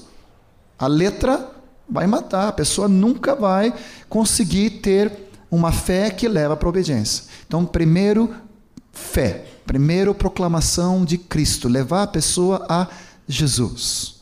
Aí sim, então, aí sim você leva, claro, dentro do contexto de ministrar a vida e obra de Jesus, a fé leva para a porta inclui arrependimento. Batismos. Para batismo, arrependimento precede mudança de atitude. Eu estava em adultério, agora, para me batizar, para ser incluído em Cristo, eu preciso abrir mão desse estado, ou homossexual, ou de lesbianismo, ou de situação que for de pecado, eu preciso abrir mão disso. Então, o arrependimento envolve e precede isso. Aleluia. Eu tive uma situação que eu acho que vale agora. Nós precisamos entender que o nosso ministério, tanto todo o que envolve o ministério dos santos, nós precisamos depender do Senhor, do seu Espírito, da manifestação do seu Espírito, para que nós possamos estar cheios de discernimento para tratar, mas um discernimento vindo do alto. O Senhor tem a sua palavra pronta, estabelecida, o que Deus quer está colocado. Agora, nós precisamos ouvir o Senhor. Quando eu li o Antigo Testamento, que eu vi que aquelas filhas lá do Zelo, não sei o que lá, vieram falar com Moisés, era um assunto resolvido, Moisés sabia o que dizer para elas. Mas me impressiona que Moisés foi buscar o Senhor sobre isso. Ele foi orar ao Senhor. Eu tive um caso de um contato que me foi passado e eu comecei a andar com o rapaz. No primeiro encontro, o rapaz me disse assim: Moacir, eu estou vivendo com uma mulher casada e eu sei que estou em adultério e eu quero resolver esse assunto. Eu digo, pô, não é todo dia que cai um contatinho assim na mão, né?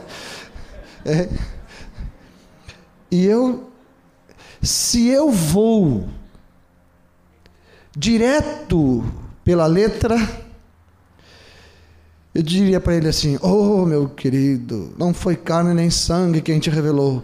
Vai para casa e sai fora desse relacionamento. Mas eu desconfiei, porque estava muito fácil a coisa.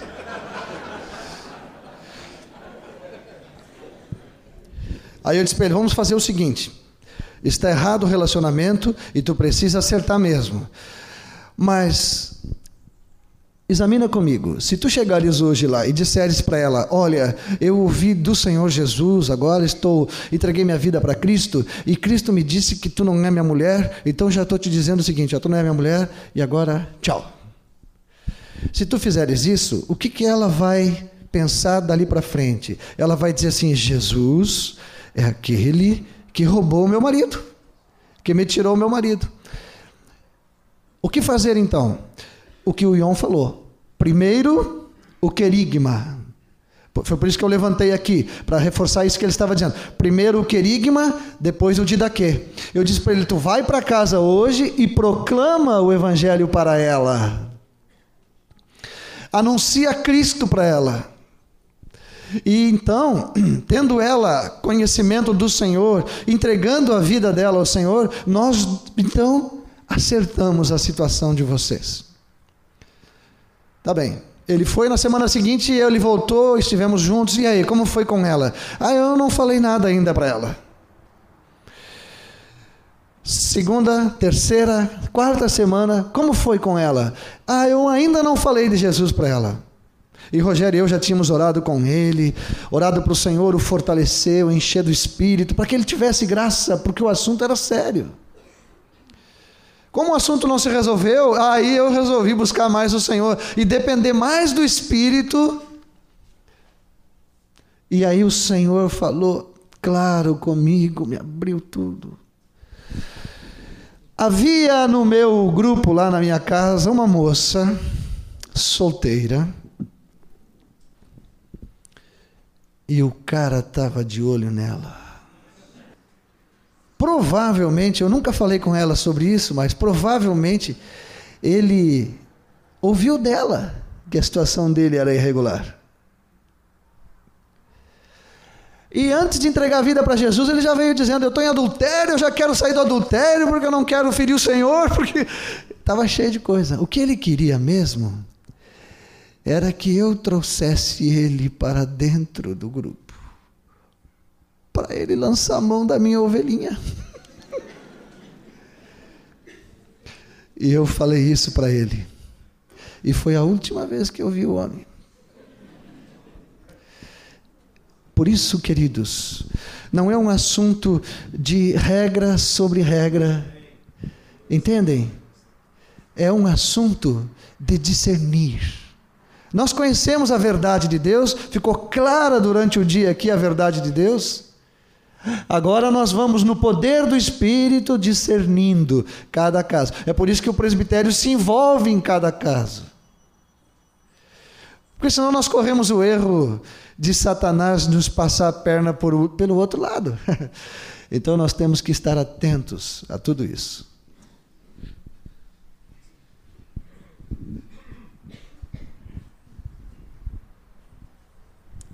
Irmãos, o que eu ia dizer, em parte, o Moacir falou. Na minha experiência pastoral, a melhor solução para um problema é aquela que vem de Deus.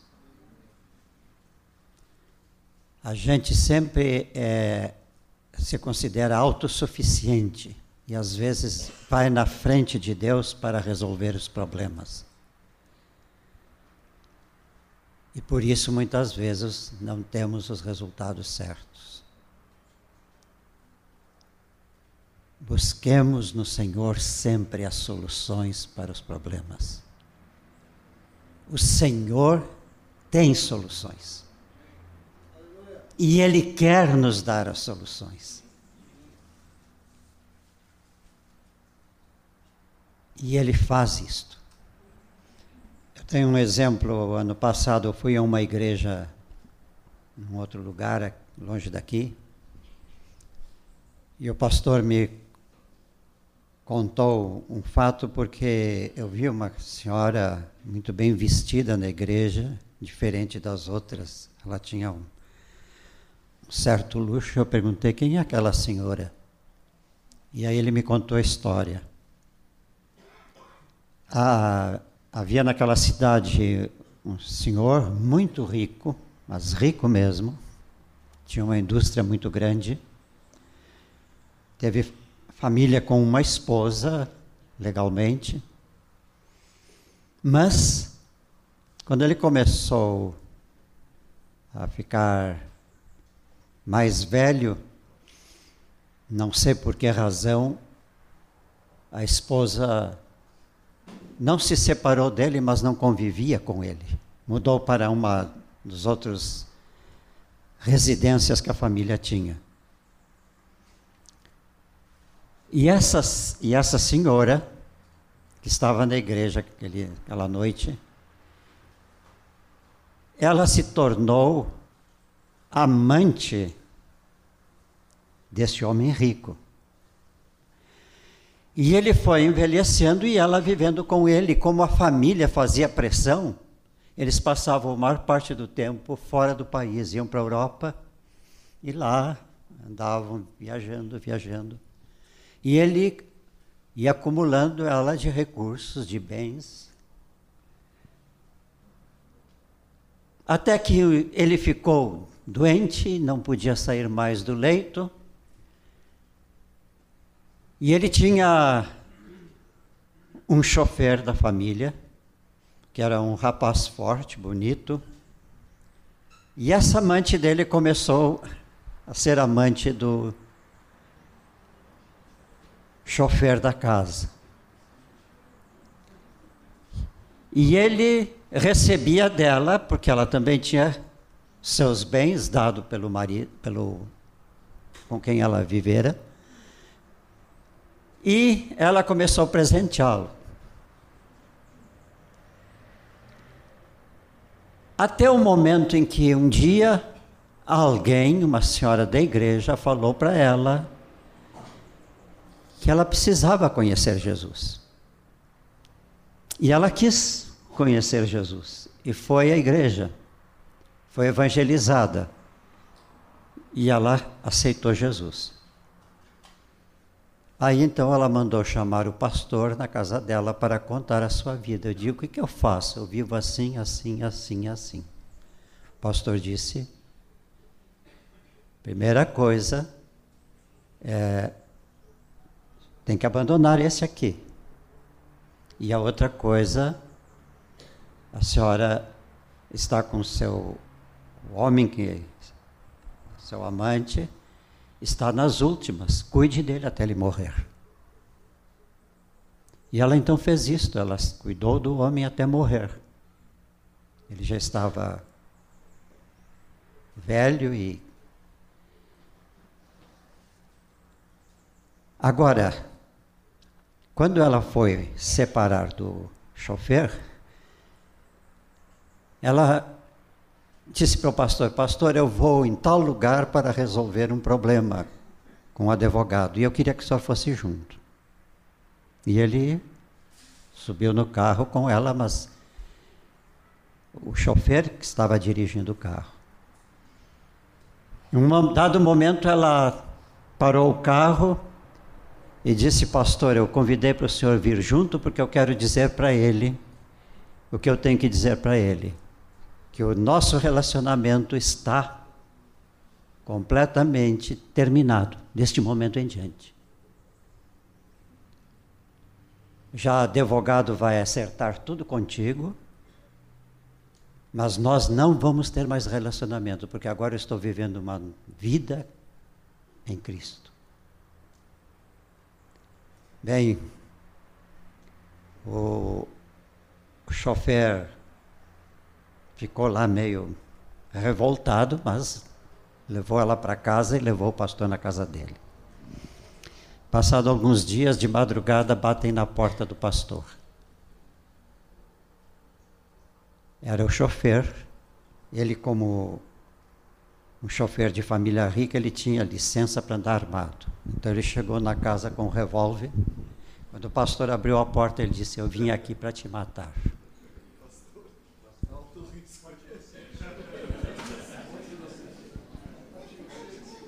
O pastor não falou nada, mas começou a orar ao Senhor. Senhor, Só tu podes me livrar dessa situação. E um ficou olhando para o outro. De um dado momento, ele disse assim: sabe, eu não vou te matar, eu vou me matar. E saiu. Nunca mais se encontraram e ninguém sabe do homem para onde ele foi. O velhinho morreu, o outro. E a senhora está vivendo em Cristo. As situações vêm de Deus. Aquele pastor não precisou fazer nada. Só dizer a verdade, evangelizar a senhora e deixar que Deus tomasse conta do pecado. Todas, o que é impossível para nós é possível para Deus. Deus tem uma solução. E ele às vezes vai por lugares que nós nunca imaginamos, mas ele tem uma solução. Por isso, vamos confiar no Senhor em primeiro lugar. A iluminação vem dele, a direção vem dele. Ele é o Deus sábio, o Deus justo e o Deus verdadeiro. Senhor, nós te agradecemos porque tu és o nosso Pai e o Senhor da igreja. Te agradecemos, Senhor, porque tu tens todas as soluções para cada problema. E tu tens toda a sabedoria para resolver o problema. Senhor, leva-nos a uma atitude de fé, sabendo que tu tens solução para cada problema. Pai querido, te louvamos porque nós podemos confiar em ti. Amém e amém. Aleluia. Quando eu cheguei em Porto Alegre alguns anos atrás, eu não sabia nada a respeito desse assunto. E o pouco que eu sabia, eu pensava que eu tinha certeza. Na verdade, eu era um péssimo discípulo, eu nunca tinha lido a palavra, nem buscado o Senhor, ainda ficava defendendo meu ponto de vista. Eu fiquei muito contente o dia que abriram a palavra para mim e eu pude crer na palavra. E o Senhor estava me lembrando ali que, na verdade, o princípio de casamento nasceu antes do pecado, porque Deus tem um projeto a realizar conosco, amém? Deus tem um sonho no seu coração. Ele está promovendo, projetando, desenhando tudo para chegar aquele dia maravilhoso que Ele quer ver as bodas do Cordeiro. Vocês entendem a sujeira do diabo?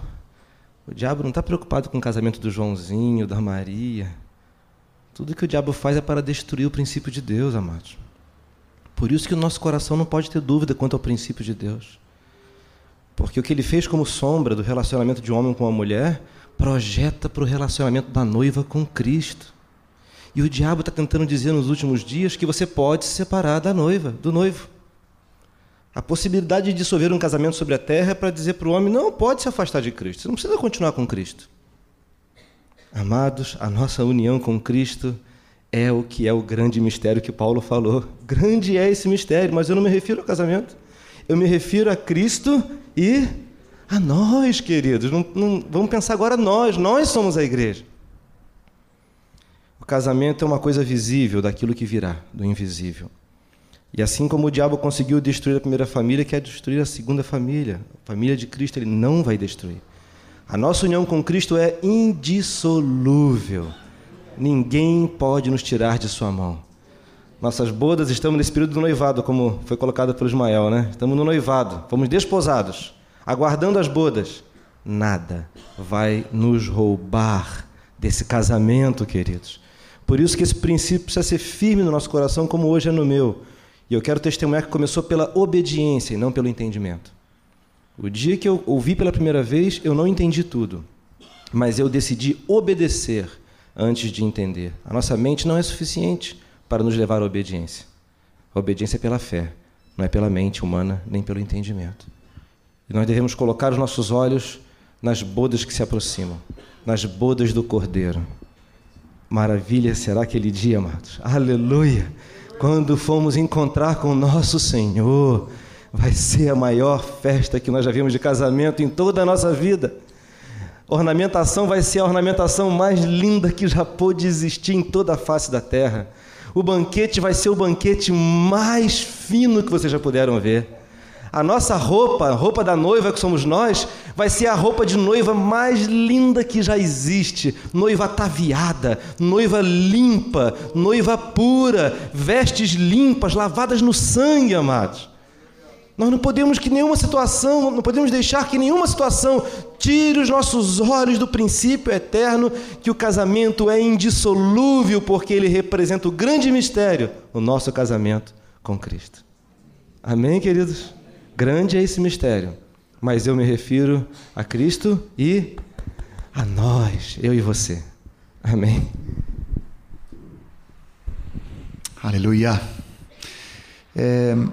Nós temos mais algumas coisas rápidas daqui um pouco, mas também tem um lanche no final. Estamos pensando em dar um pouquinho mais e terminarmos com o lanche, porque aí quem precisa depois sair é mais fácil. Mas há um desejo no meu espírito assim, que tal nós nos colocarmos em pé e declararmos diante do Senhor que queremos confirmar essa aliança com Ele. Por favor, ninguém sai ainda. Alguns dos jovens tiveram que sair para se preparar para o encontro à noite, mas eles foram liberados. Mas nós ainda vamos esperar. Tem algumas comunicações muito importantes. Mas eu queria te estimular de dar a mão para a pessoa que está no teu lado. Aleluia. Pode fechar o corredor. Aleluia. Vamos fazer essa aliança diante do Senhor. Maravilha. Aleluia, Jesus. Obrigado, Senhor.